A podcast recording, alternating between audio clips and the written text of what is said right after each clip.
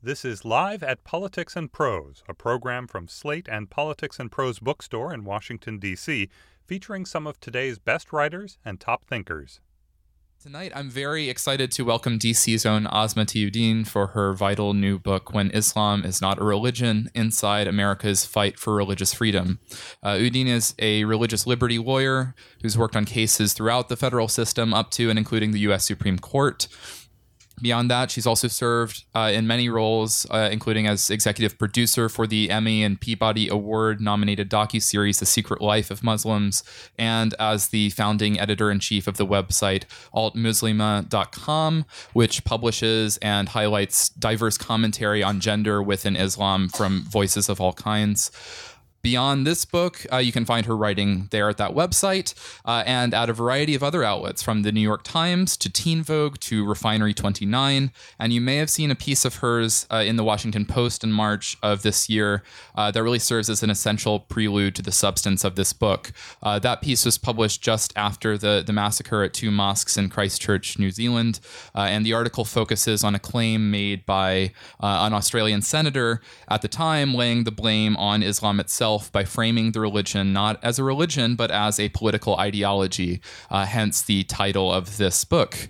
Uh, it's a notion that's gained steam among voices on the right in this country as well. And so Dean raises the question where does this leave the First Amendment rights of those studying, practicing, and living as Muslims?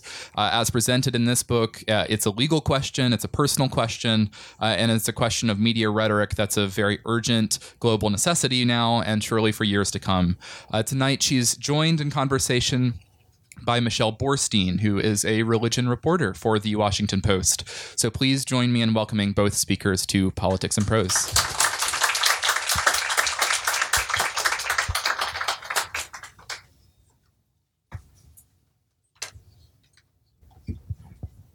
Hello, can you hear me? Can you hear me? Speak up. Can you hear? Oh, okay. Now it seems like it just kicked in. Hello. Hello. Hi. Um, so, so this book is, as he said, a legal book.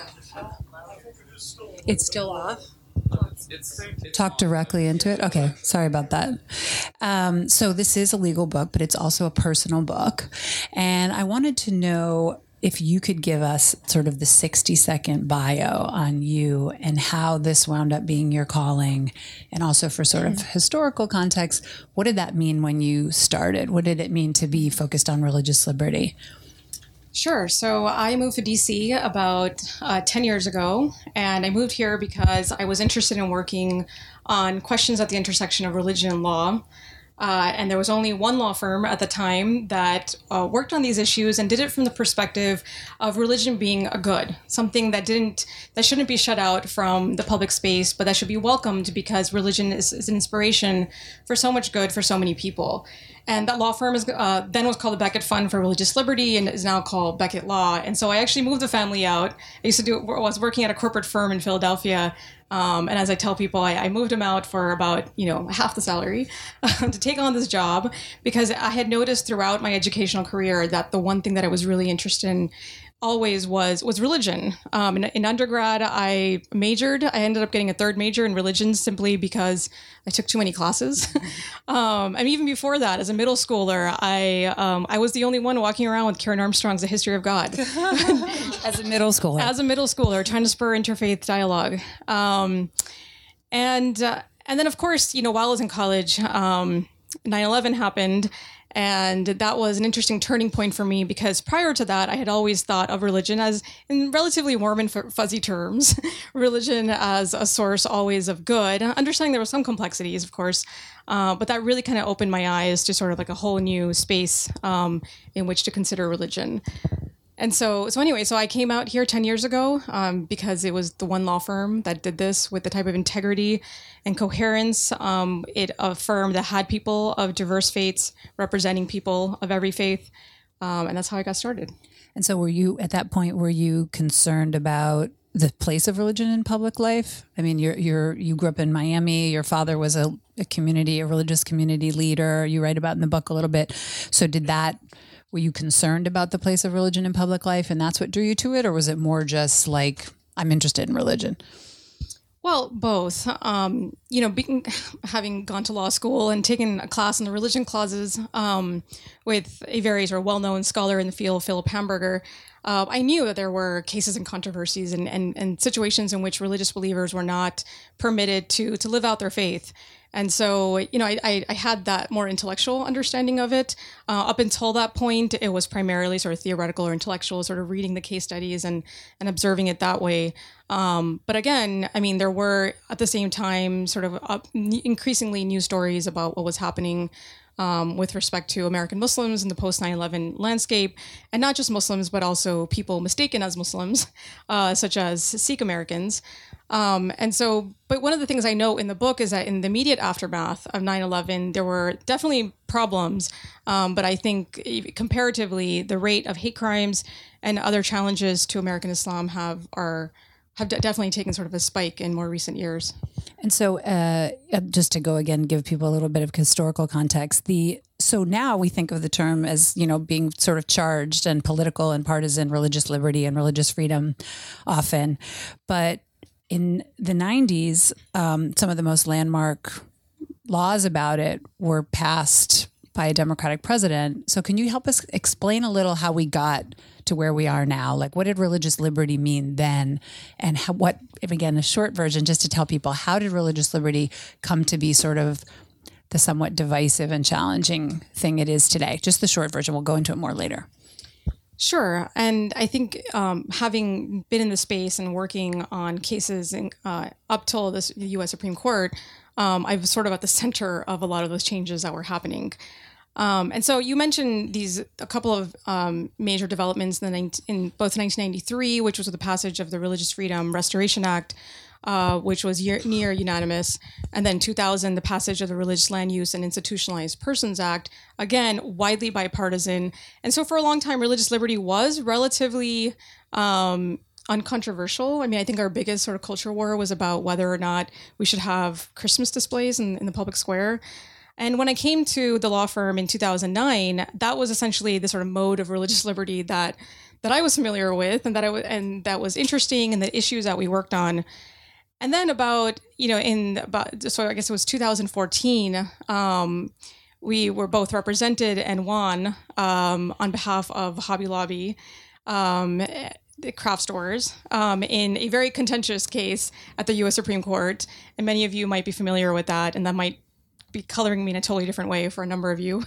Um, and that, you know, but uh, the law firm came at it from a place of this is a law, and the government didn't do a good job in drafting the particular law that's being challenged, and we're going to challenge it. And so, you know, and then a, a, legal issue being a legal issue in terms of jurisprudence, it just didn't hold up um, in court. And so, but of course, right after Hobby Lobby, I think there's been a completely different uh, sort of era in religious liberty. Increasingly now, we see religious freedom discussed uh, with scare quotes around it, around the frame, uh, the phrase. Um, and so, religious freedom now is something that a lot of people are uh, generally cynical about. I see. So, so that okay. So that so you see Hobby Lobby as like a key moment, a key transitional moment.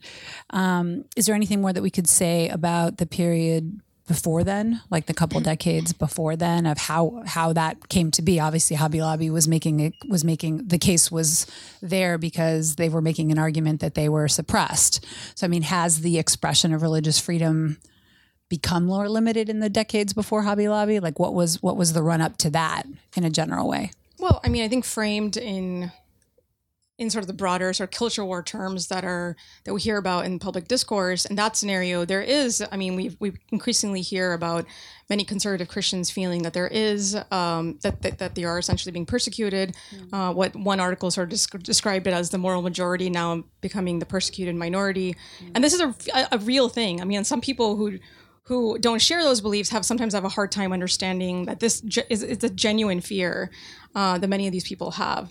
And so, in that context, it was definitely perceived as the Obama, Obama administration, greater sort of agenda of secularism, uh, trying to uh, you know force them to uh, to violate their most deeply held religious beliefs.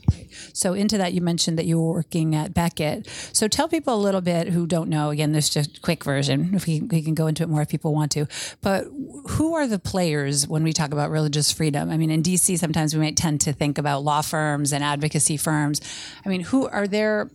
Are there important influencers that people should know if they're thinking like, who are the ones who are discussing this term, funding this term? Like, is it is it primarily law firms and advocacy firms in DC? Is it national? Like, who are what is the infrastructure when we talk about religious freedom? Who care? Who is dedicated to it? Yeah, so there's a number of law firms. Um, there is again Becket Law. There's the Alliance Defending Freedom, um, which is uh, as I understand it, uh, defined as a Christian organization and has all Christian attorneys, um, largely defending Christian causes. Um, there's uh, on the Muslim side, there's Muslim advocates. Uh, there is CAIR, the Council on, on American Islamic Relations. Um, there's MPAC, who that, that doesn't engage in litigation, but also, but does speak out and write about these issues. Uh, there's a Heritage Foundation that takes positions on religious liberty issues. There's just a, a, wide. I mean, the Center for American Progress has a has a position on religious freedom. The ACLU takes on cases. Americans United for Separation of Church and State. Um, the uh, um, the Baptist Joint Committee. Um, Do you get the sense that it's as active outside of DC, or that we're sort of an industry here? Well, I mean, there's definitely you know chapters of these various organizations um, throughout the U.S., but I think it is probably the most sort of vibrant space if you're if you're interested in religious freedom, um, and of course represented in my own story that I was interested in the question in religious freedom and working on those cases, and I, I had to move to DC for that. So how tell us how you fit into that. You talked about, you know, a lot of these organizations are, you know, focused on Christian concerns around Christians, which are obviously the majority, vast majority of faith in the United States. So what was it like for you as someone who came into it concerned about Islam? Were there many other people from your perspective? Um, did you find it was challenging? Did you find people welcoming? Do you think there's bias? Like, what was it like being you in that world? Yeah, so I think that I definitely occupy a unique space because the number, the different organizations that I essentially you know laid out um, tend to take one position on religious freedom or the other, and so there's if you can, you can easily sort of group a lot of these um, these different entities into one or the other groups, and one side is the side that is uh, that has a really broad understanding of religious freedom, one that advocates for it on behalf of everyone from conservative Christians to Muslims to Sikhs. Um, so I guess that's actually a unique positioning. Um, that, uh, that's a, a, very unique Becket positioning. Um, but even more, I guess, to the right of that would be people who largely see that in terms of Christian and, and to some extent Jewish interests. Um, and then on the flip side are people who think of religious freedom as it's being talked about in the public discourse. Those are the people who kind of think of it essentially with scare quotes and are trying to sort of reimagine uh, religious freedom, which they think of primarily as a as a protection for for minorities. Um, Which and, it was originally, right? I mean, not not originally, but when the movement, like in the '90s, when people talked about religious freedom, my understanding is it was it, there was a lot of focus on protecting minorities before the concern about the majority. Is that right?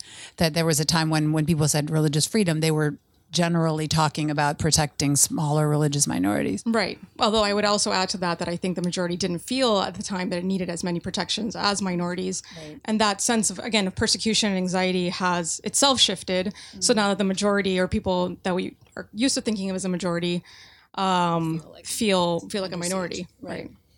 So was that challenging for you? Like, what was it like personally? I mean, did that was it sort of a non-issue because you had your own motivations, or is there any are there any stories or kind well, of I experiences mean, that it's interesting, right? Because I have to constantly negotiate the space in which. Um, you know, so as an American Muslim who's who's worked on a range of cases, including conservative Christian cases, it's often, unfortunately, a lot of the anti-Muslim rhetoric does come from very conservative circles, and so it's all it's, it's a little bit confusing for for many Muslims to see me uh, working on behalf of them and, and defending them. I, you know, when I was working on the Hobby Lobby case and was reaching out to a number of Muslim-owned businesses to see if they would sign on to a multi-faith um, amicus brief.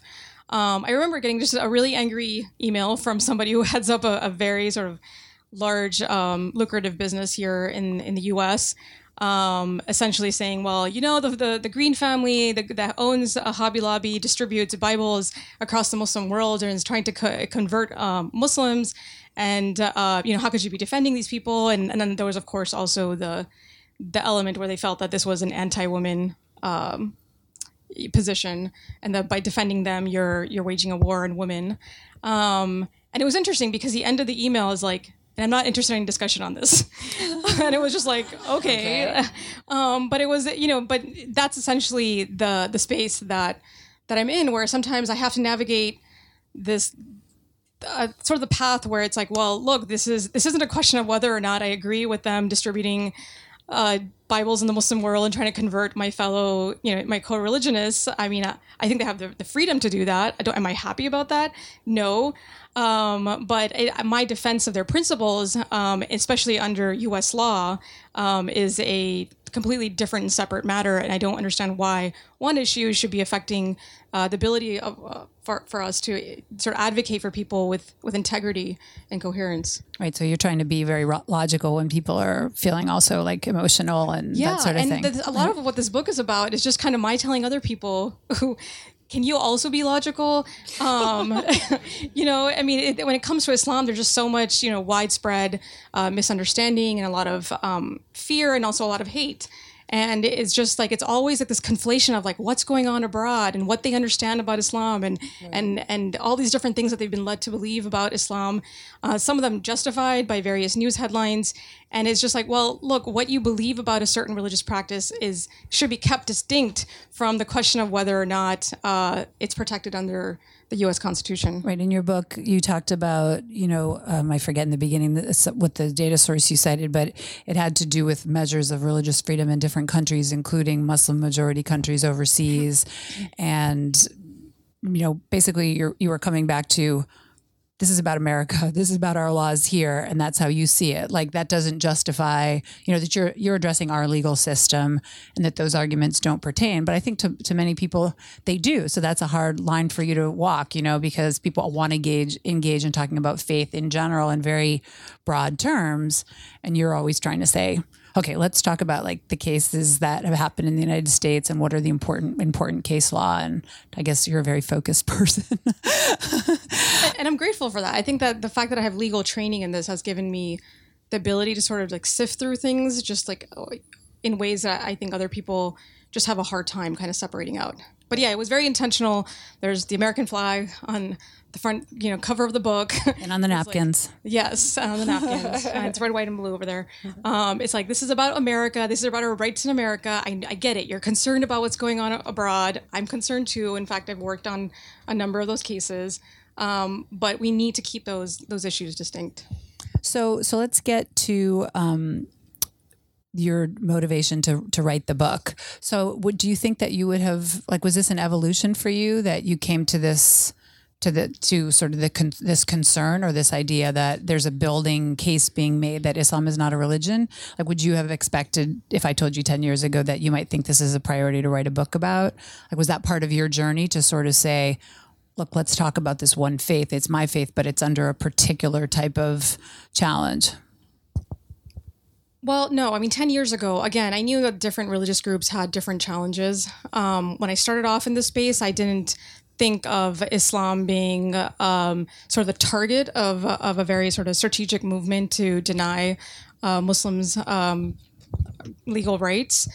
Um, in 2010, which is about a year actually after I started um, doing this work, I was involved in a case uh, in Murfreesboro, Tennessee, dealing with the Islamic Center in Murfreesboro that wanted to build a mosque, and it was the first time. And again, I was I was a junior attorney. This is like totally new to the field. Um, and but it was the first time not just for, for me and for the other attorneys there that had heard uh, this argument being made in court that the the Muslim community should not be able to build a mosque, that the various county approval process processes should have been different for Muslims as compared to other houses of worship. And the argument was the reason for that is because Islam is not a religion. It's like this dangerous political ideology. It poses security threats to this community. Mosques, in fact, are uh, the equivalent of sort of Trojan horses that are being planted in American suburbs, out of which these extremists are going to emerge and take over America. Um, and these are these are actual arguments made over a multi-day hearing in an American court. Um, and the U.S. Department of Justice in 2010 actually had to get involved in a chancery court case and file a brief stating that the that the U.S. government considers Islam to be a religion, and it was just like in the Murfreesboro case. In, in Murfreesboro case, and so just sort of watching this sort of take place, um, it was incredible, and I think um, I processed it, you know, personally and emotionally, but part of me was also like, this has to be a one-off. This is just so bizarre. Um, of course, well, you know what at the time, the fact that the Department of Justice had to get involved was a clue in itself that they that, the government was was concerned that are worthy of their um, of their you know participation, um, and also the fact that it was allowed to go on for days in court. So, it, which suggests to me that the judge was sympathetic to some degree to this to this uh, this claim. And then since then, um, it is something that I see coming up in various forms. It's sometimes said in those precise words Islam is not a religion. Sometimes it's said more indirectly, um, such as the entire corpus of Islamic law called Sharia is actually a political tool for the takeover of America. Um, that's another way of saying Islam is not a religion. Um, and and I and I've and I've heard it from people increasingly in in increasingly uh, prominent positions. And how does that fit into? I mean, people have been have been dealing. We've been dealing with religious liberty issues since there's been a, an America. I mean, different groups that have been, you know, suffered legal discrimination here or there. So how does that fit into like? Is this just? Do you see this as kind of this is part of the continuum? Whether there's Mormons or Catholics or Jews, Muslims, like, is it, it's not, um, is it new in in some way? Is there something from a legal perspective that you feel like that maybe that maybe the campaign, like you're talking about to single it out? I mean, is there something that could help us kind of put it in context? Yeah, so the, this idea of of dual loyalty, this idea that people, these people people being Muslims in this case cannot be trusted is because they have loyalty to something that's anti-American values, American Constitution, and a lot of times because of there are Muslim majority states uh, across the world um, doing things that many Americans find problematic. There's this idea, well, Muslims in America are inherently tied to Muslims abroad. And that idea is something that has come up with respect to other religious groups throughout American history. Um, it's one that uh, the Catholics had to deal with in uh, in the 19th century, um, and up until even 19, the 1960s, when um, when JFK was uh, running for president, he had to deal with this claim that he was, had ultimate allegiance to the Pope as compared to the U.S. government. Um, members of uh, the Church of Jesus Christ of Latter Day Saints, also known as Mormons, um, also had to deal with this. Uh, perhaps best uh, reflected um, in the 1903 Reed Smoot hearings that went on for four years, where a U.S. senator um, was remained unseated because there was this questioning about whether or not he had allegiance to his church um, versus um, the U.S. Constitution. Uh, we've dealt with this and with uh, with respect to Jewish Americans. Um, and there's, I mean, there's an ongoing trend where we where we see these types of arguments being made against a religious group that is disfavored and feared in various ways. Um, I think that the the current context, I mean, each of those situations is always going to be different, right? And it's always sort of pushing the American sort of constitutional order to sort of to contend with something that hasn't dealt with before and to become broadened. Um, and you know in in sort of in that relationship with complexity and i think in this scenario it is american muslims and islam generally that are kind of presenting the new challenge uh, to ideals of american pluralism and i think that just everything that's going on in the world i mean it's it's hard not to see it as also distinct mm-hmm. even though there's so, there's so much similarity but we also live in a, in a different time mm-hmm. uh, a time where we're all scared of extremism and terrorism coming from all kinds of different motivations um, you know, world where with social media, I think that there's a, a, big impact there with just the way that communities are connected, um, and also I think with the with the broad politicization of religion, um, you're you're kind of dealing with this in a context in which the majority feels threatened, but threatened in and they were threatened in all those other cases as well. But I think it's just it's a it's a different it's a different type of threat um, because it's also matched with changes in, in demographics and um, you know what some people call the end of white Christian America, and and so I think that is leading to sort of a heightened sense of anxiety. Yeah, I wanted to to um, I'm glad you just elaborated on like the other contexts going on today, and I wanted to just you know to, to continue that a little bit about what might be going on particularly today. I remember doing a profile sometime in the last 10 years of the Becket founder. I don't remember if you were there at the time, but um, he, he, he had talked at the time about how when the firm was founded, there were people at this religious liberty law firm that weren't comfortable with religious minorities being hired there. So I mean, the rea- there is a reality to you know some of some of that. Um, I guess you could say bias, and I don't know if you think that that's something that we shouldn't downplay. You know that like that this is just an this is just another another form of sort of social anxiety and just a you know a phase like is that something that is that you find to be a serious a serious concern you know that there is something particular about well i guess so that's why you wrote a book about it but i mean like that there is a concern about islam that is you know heightened you know that isn't just like that maybe isn't exactly like uh, uh, all these other phases i mean i, I do remember um, you know, again, this is Becket, as she talked about, is one of the firms that's known for taking on other more diverse clients um, in this realm of religious law, uh, religious freedom law firms. And I don't think that they got involved in the travel ban case and the Muslim Center in Lower Manhattan, which were two very prominent cases. So I'm just wondering if you could unpack a little bit more, like how you how you engage with that. You know, I mean, I don't just mean like emotionally, but you're you're making a case. I assume you're in these you're in these rooms, kind of making a case for why this needs to be taken on as just any other religious freedom issue. Is that right, or tell me if I'm way off? Right. So I feel like that's like five questions in one. Oh, sorry, that's an issue I have. but Take whichever one you think is most productive. so on whether or not I think this is serious, a serious threat. I mean, yes, the fact that I wrote about it. Um, you know, I do feel like they're the types of arguments that are being made and the, the people making them uh, and the sort of possible sort of effects, um, both ones that we can foresee and ones that I, I think are al- already in place, uh, do have a direct, concrete impact on the scope of, of legal rights. For, in this scenario, in specifically in terms of the fact patterns for, for American Muslims. But the point with the book was really to explain that the way that religious freedom and all of our human rights work is that it, it- they have to have there, ha- there has to be coherence in the way that we advocate and that and, and that we legislate these issues.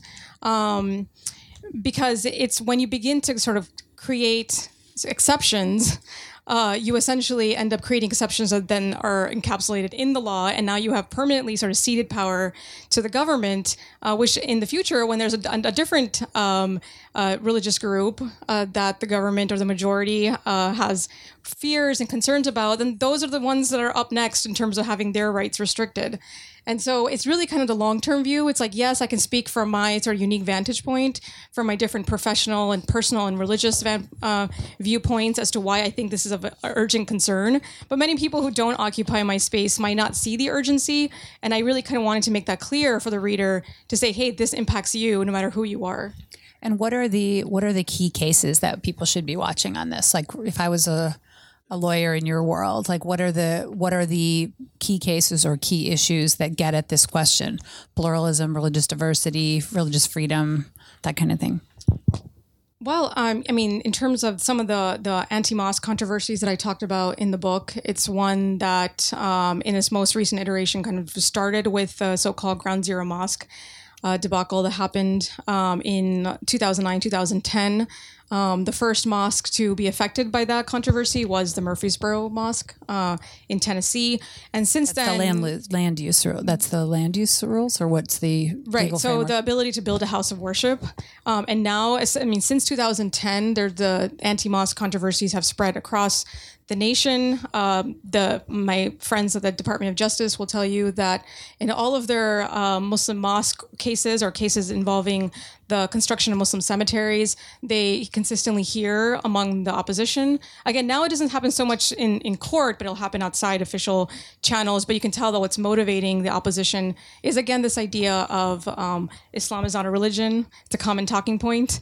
Um, it is instead a dangerous political ideology. These guys are um, another thing that's really widely held is the idea that all American Muslims are essentially acting good, um, and just an attempt to kind of come into power by tricking everyone into thinking that we're good. Um, and then once we are in power, we're going to take over the U.S. Um, this is an an actual belief. It's widely held, and it's definitely at the core of um, the anti-mosque controversies, which, by the way, don't just end with the legal challenges. Um, I mean, there's been a spate of of arson attacks. I mean, there's houses of worship of all types that are that are dealing with this, and and that I speak about in the book. Um, we all are familiar with the Tree of Life synagogue shooting, um, the shooting at Oak Creek uh, Sikh Temple, um, and so. And, again, I think that highlights for, for me that the the urgency of it, even in this moment, while I might feel it acutely, and because of the fact that anti-Muslim hate crimes are the fastest growing, um, and are so widespread. There's that particular urgency, but there's also urgency with respect to these other religious minorities um, that are they're feeling these effects. And of course, beyond that, there's the bigger question right now going on between sort of the more quote unquote culture war issues around um, certain, um, you know, conservative Christian concerns about their ideas about uh, sexual freedom and the extent to which the government is forcing them to accept uh, certain beliefs about sexuality that they are morally opposed to. If, what about behind the scenes for lawyers who really, you know, we all are probably familiar with that tension between, you know, civil rights and religious liberty.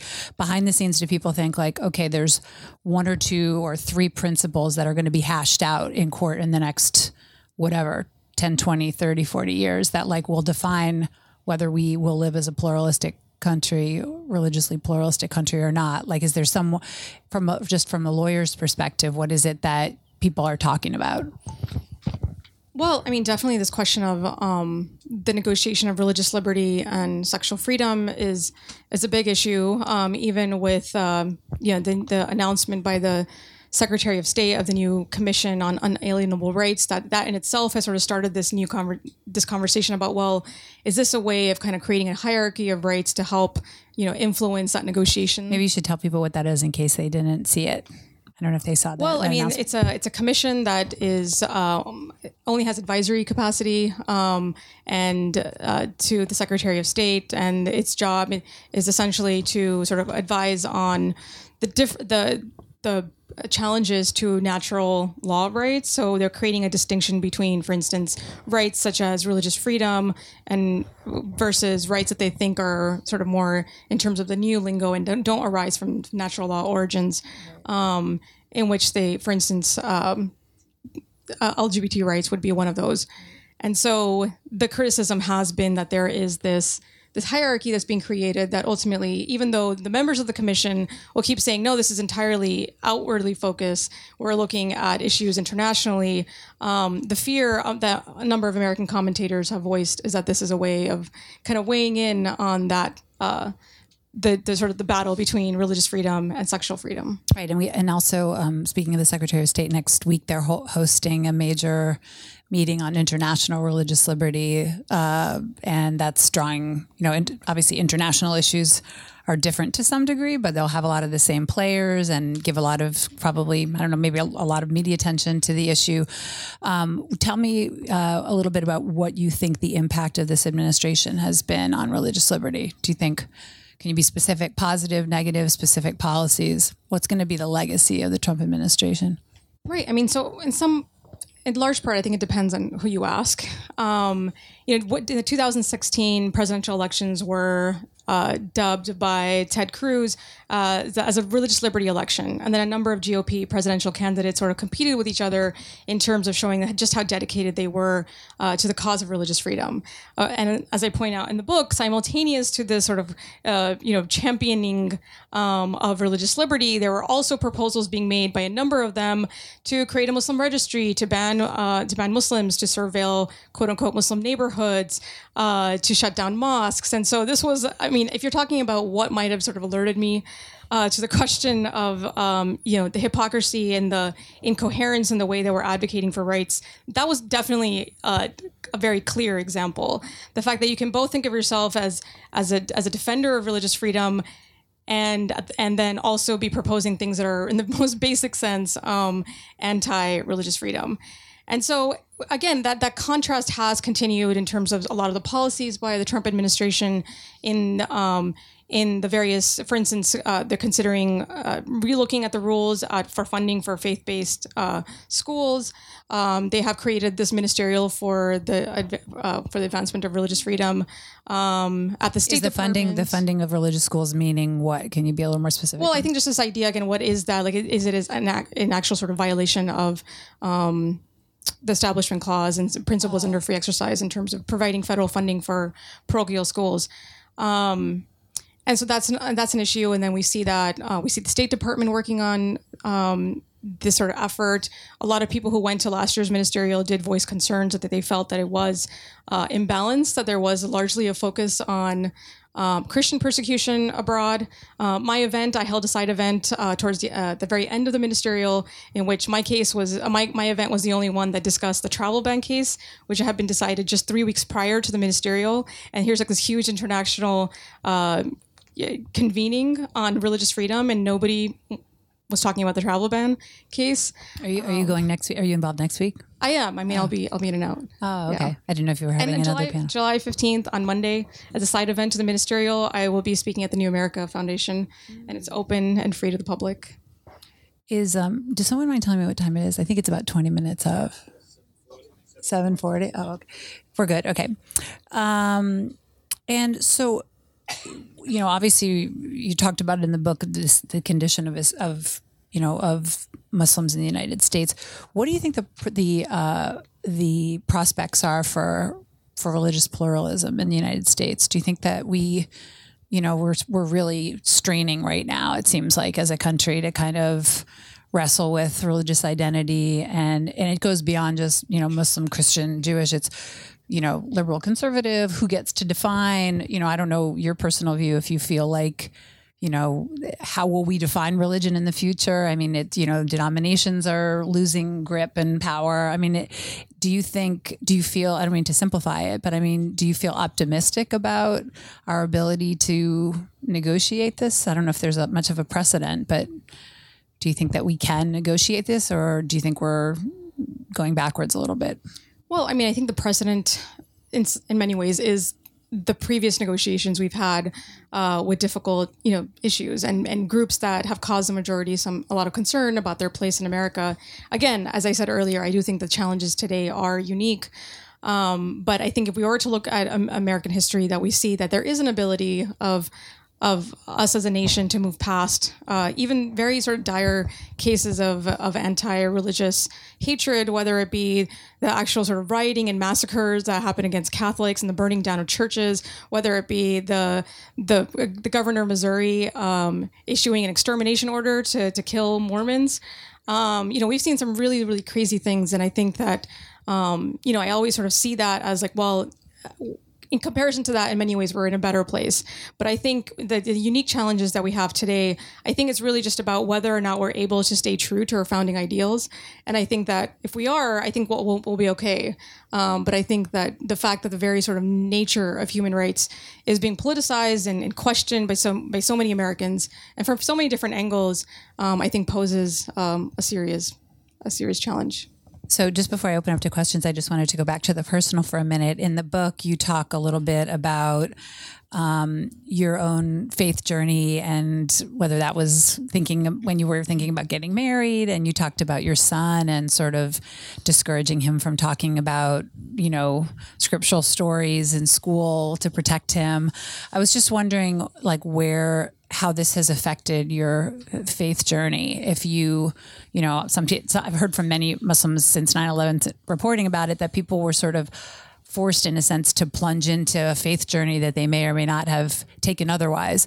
And I was just wondering, you know, and you've also you know, you write in the book about looking into Islam in other countries and the very wide variety of ways people practice and free in some places and very, you know, not free in other parts of the Muslim world. Just like if it's affected you as a Muslim, if you feel like you're a different Muslim person than you would have been, you know, before this, if uh, delving into it from a legal perspective and all the religious freedom issues. Yeah, I mean, so I talk a lot in the book also about my father, as I mentioned earlier, which to me is sort of like the perfect representative of like a great American um, because he contributed in very concrete ways to. Uh, to the very construction of America. I mean, he moved down to South Florida at a time when it was relatively undeveloped, and you know his imprint is all over the city of Miami. Uh, you know, he he designed um, large parts of the Miami International Airport, the seaport, the public schools there, the affordable the um, uh, housing uh, communities, and so he's just he's all over. Like, and he passed away. I speak of him in the past tense because he passed away almost 13 years ago. And one of the other things I, I remember about my father is he was just somebody who was unapologetically Muslim. And I think these days that phrase is used in a different way. Um, but the way that I mean that is that he just was like, you, you, know, I this is what the truth is, and God wants me to be a good person, to engage in religious worship. We have to pray five times a day the prophet said that all the world is a mosque. If it's time to pray, you got to pray. And so he was he was that guy who pulled out the prayer mat from the trunk of his car, and if it was time, he would pray right next to his car in the parking lot um, or he would pray in the mall. And you know, as a kid, you know, there were times that I was obviously embarrassed by that, but other times I was like, you know, I was like, oh, prayer time's running out. I'm going to join him. Um, and so, but you know, it was just kind of like the most. It was a question of embarrassment, like, oh, the people are probably wondering, you know, what are we doing? Um, but now it's like it's a totally different situation. And then one of the stories I share in the book is uh, is on how on the Fourth of July when we go out to the banks of the Potomac River uh, to kind of watch the fireworks. Necessarily, the fireworks don't start until uh, sundown. Um, they actually start right at sundown, um, and that is also the time for the the sunset prayer. And you only have about like thirty minutes generally to complete that prayer. Um, and so I, I'm routinely in this position of then having to go and find a spot to pray. And I have this designated willow tree under which I pray. Um, but the types of concerns that I have are not just like, oh, people might think I'm weird, um, but more so people might think I am a security threat, which of course has been the case. Uh, for instance, there have been cases of Muslims play, praying in public spaces and, you know, people calling uh, legal authorities on them. So if people have questions, we could turn to questions for a bit. Does anyone want to ask a question? I certainly have plenty of questions. If you're not, is there a microphone? Oh, there is a microphone. Okay. So, thank you. I, am a public school teacher um, and in, in, in, suburban high school here, and I've noticed in the last three three to five years, there's been a lot of discussion now about um, you know the lack of you know religion in a public school, and that's some of the problems with the schools. And I, and thankfully, it hasn't been a big issue for me personally in the schools that I teach at. But I'm just curious what your thoughts would be about like where this intersection with you know religious freedom and public schools are is headed in the next five to ten years. Right. So I'm a little nervous answering that because we have like the ultimate expert sitting right there, um, Ben Marcus um, from the Religious Freedom Center. Um, and so, if you want to chime in and add to that, you can definitely do that. Um, but my understanding, of course, is that um, you can teach about religion, uh, but it's, it's that's distinct from what you sort of validating the religious beliefs or sort of engaging in religious truth claims, but but more so teach it as a as a subject, sort of almost like a sort of secular study of of religion um, that you can acknowledge and celebrate and uh, religious holidays without necessarily engaging in them again from a position of um, you know being of worship. Um, and so I think that nowadays, because of a lot of the challenges that are happening with the teaching and accommodation of religious practices in public schools, I think that increasingly a lot of public schools are just afraid of sort of just doing anything because of the fear of litigation. And the particular sort of angle, you know, the aspect of that that I that's relevant to the broader conversation here is this challenge that I, I've been sort of the series of challenges I've been seeing um, against the either the incorporation of different types of um, activities like such as yoga and meditation practices that are being challenged um, by various groups as an establishment of of Hinduism or Buddhism.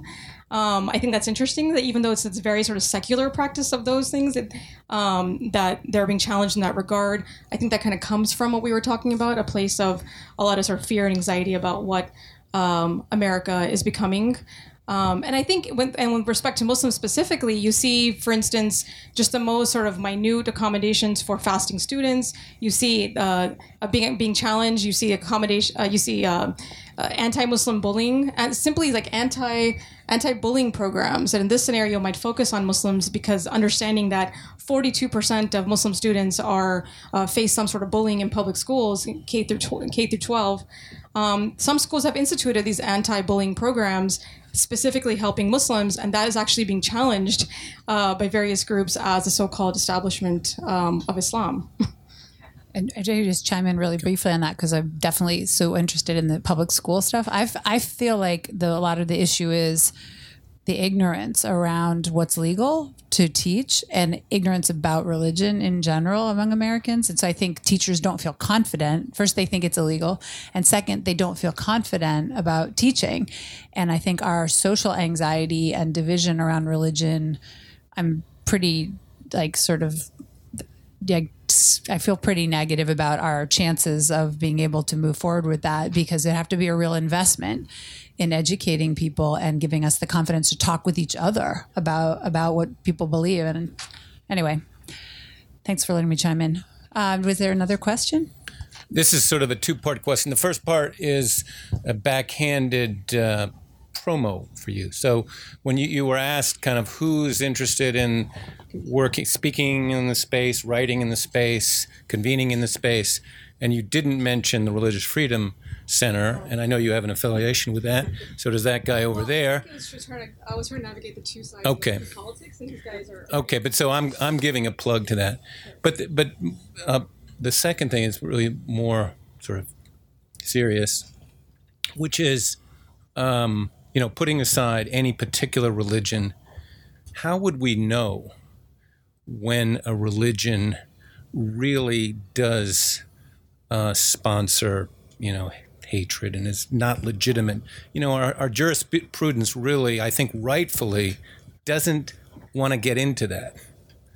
So how would we know? And the American, you know, the Amer- right, the American public is very confused on this point. I think, and it's, you know, right, rightly something we don't talk about publicly. You know, it gets to kind of picking what's legitimate and what's not. Right. Um, so I, when you say our jurisprudence doesn't want to get into this, but the jurisprudence does get into this um, by instituting a test that says that that those concerns are only relevant as needed, right? So, for instance, the the the the the, t- the standard in uh, cases involving uh, restrictions on religious exercise, uh, depending on which statute and which um, you know constitutional provision is coming under, um, is essentially the, the strict scrutiny standard, which does have this balancing between the, the government having a compelling interest in restricting a particular practice um, and whether or not the various uh, government action or the law in question is the best way of serving that interest. In other words, is there a way of serving that interest without limiting religious practice? Or if we're worried, for instance, you know, if you, if you think about an example just abroad, uh, in terms of the French uh, ban on the wearing of face veils, they say that the government interest in that case is uh, women's equality and trying to protect women from oppression.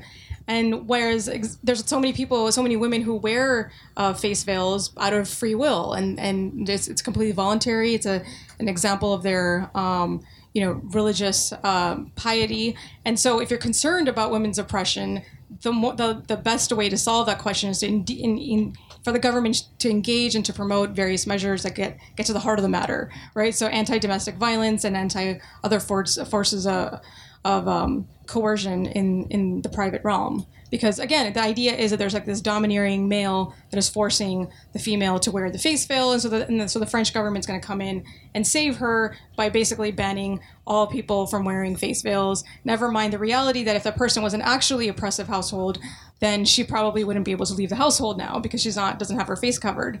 And so that's just an example of like just because I think so those those states and those governments don't have the type of developed jurisprudence on this question, nor do they have an interest in developing uh, uh, one that in, in to protect sort of the robust expression of religion in the public square, and so they make these mistakes.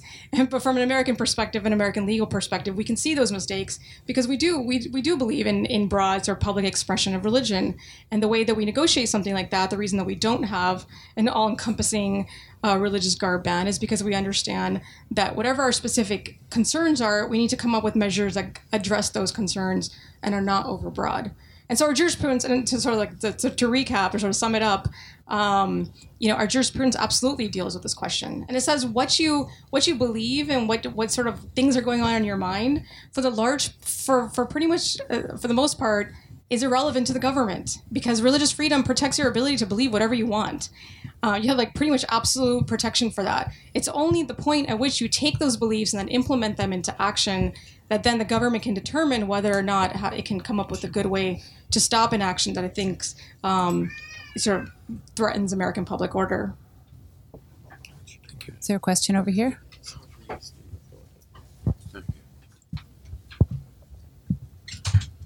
Um,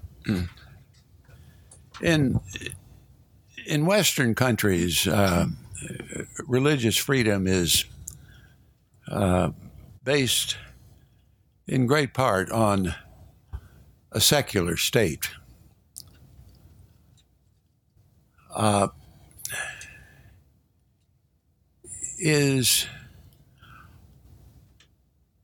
the Sharia law, the Muslim faith, uh, can it accept a secular state? Because without a secular state, there can be no religious freedom.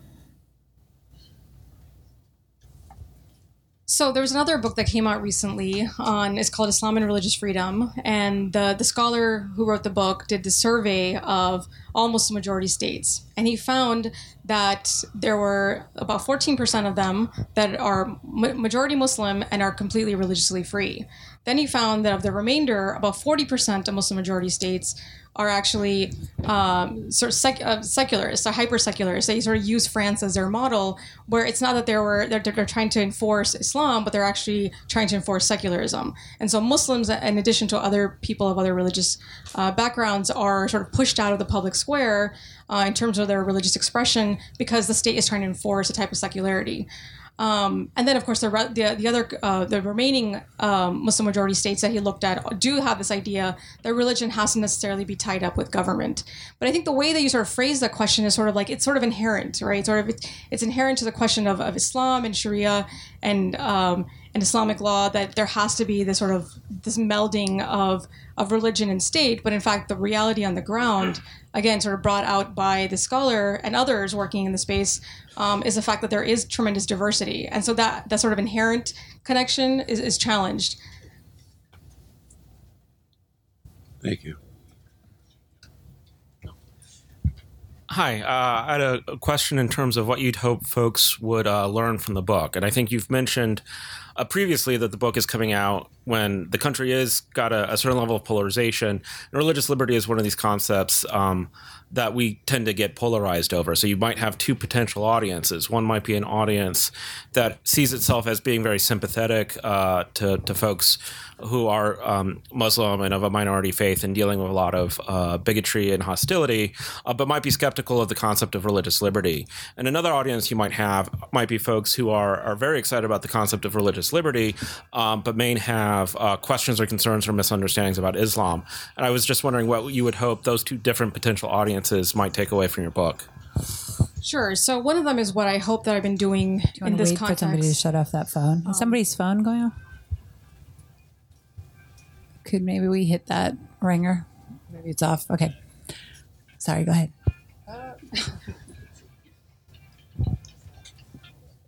Thanks.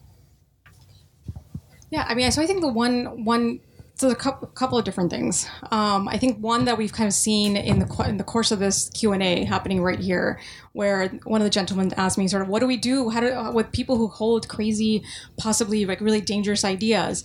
And it's to to explain the sort of the difference between sort of people having crazy ideas um, versus people doing crazy things, and then the fact that we have a jurisprudence that uh, that negotiates that very well. So I think so much of the fear that we have on both sides of the, of the coin that you described right now, whether it be concerns about uh, Christians or whether it be concerns about Muslims. I mean, let's just say, are the, the, the, religious majority versus the religious minority. In both of those cases, there's just like this fear that somehow our legal system is just not sufficient, is just not capable of negotiating uh, the types of things that we're worried are going to come to fruition. And so I think the, the, the big thing with the book that I really want to get through is everybody just relax. We have a really good, solid uh, jurisprudence. I, I, point out some of the problems and the concerns that I have in terms of, for instance, the biases held um, by uh, a number of federal judges against. Um, against Muslims, as proven by empirical evidence. Um, and so there's definitely space for critique and improvement, but on the whole, our jurisprudence and our constitutional framework provide the types of, um, you know, the safety and the ability to negotiate um, between complex issues. And I think the other thing is um, speaking, you know, specifically, you kind of talked about these two different groups. And again, I'm putting myself in this book as a person who, again, exists at the intersection of these two spaces, right? As somebody who is a minority, very specifically belongs to a despised minority, um, being an American Muslim, um, but also somebody who advocates for the rights of of the precise people that you know many Americans are opposed to right now in terms of their religious beliefs, um, that is conservative Christians. And so I'm at this place where I'm just like, you know, I have the ability to see past people saying mean things to me and people, uh, you know, specifically advocating even against my legal rights. I have the ability to sort of see past that and still advocate for their rights, even as much as I don't agree um, with some of their, their actions and, and their own religious practices. And so that I hope is, is the other takeaway that you can be in that space where you can kind of just um, you know, you, yeah, negotiate these issues in the social space and the public discourse, but don't let it get into the space of whether or not people have legal rights. So we have time for this last question right over here. Thank you. Thank you so much for what you presented this evening. Um, it's funny, your last remarks give segue to my question, which is uh, PRRI just released a report on the inc- increasing support of uh, religious based refusal of service um, that's evoked by many people who occupy public squares.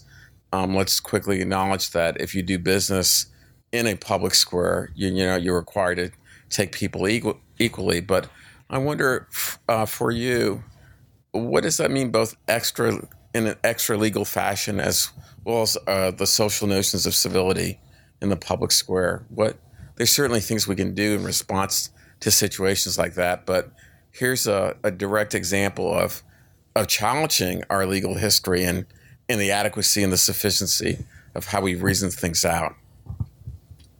Right. So the first thing I would point out is that a lot of those cases are they tend to be presented in public discourse as, as a lot broader, involving a lot broader claims than they actually do. Right. So it's not so much um, somebody refusing service on, uh, to uh, people on the basis of their sexual orientation, but very specifically, it's for instance, if we're going to use uh, the Christian Baker case, the Masterpiece Cake Shop case.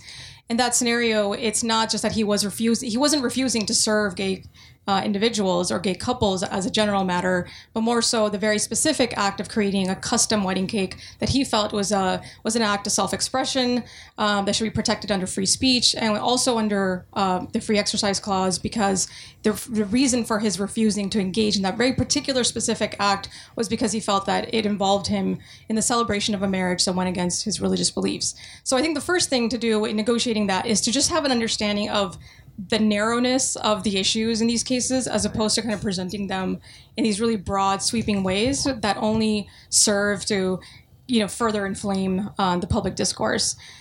And then quite separately once we've kind of figured out what's legally at stake i think we have to understand the pow- powerful role of of the social space, right? So it's instead of saying that all these things need to be litigated and that we need to then sue people for discrimination, try to figure this out and force judges to get involved, um, we need to, and I think the Supreme Court is, is generally trying to avoid that, kind of just saying, can you guys sort of figure it out on your own? Is there a way that we can that we can speak with each other in ways that we understand where each other's concerns are coming from, that we can kind of look past our particular uh, fears and anxieties and and other concerns about other people, and just see that. And one of the the, the, the possible effects of that is the types of um, you know uh, opposition that people might have on the basis of their religious beliefs to engaging in these acts that might, might that might in itself just be resolved maybe people if we can speak to each other with civility and understand each other maybe we won't even have a space where people feel the need to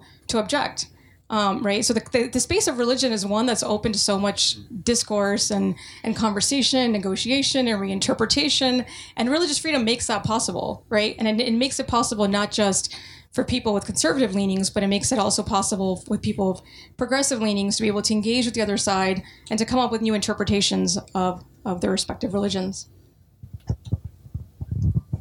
Thank you. Everybody. Thank you.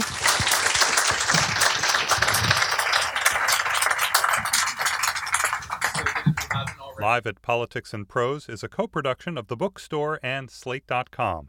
For information about upcoming Politics and Prose events, visit politics-prose.com. And please let us know what you think of this program. Our email is podcasts at slate.com.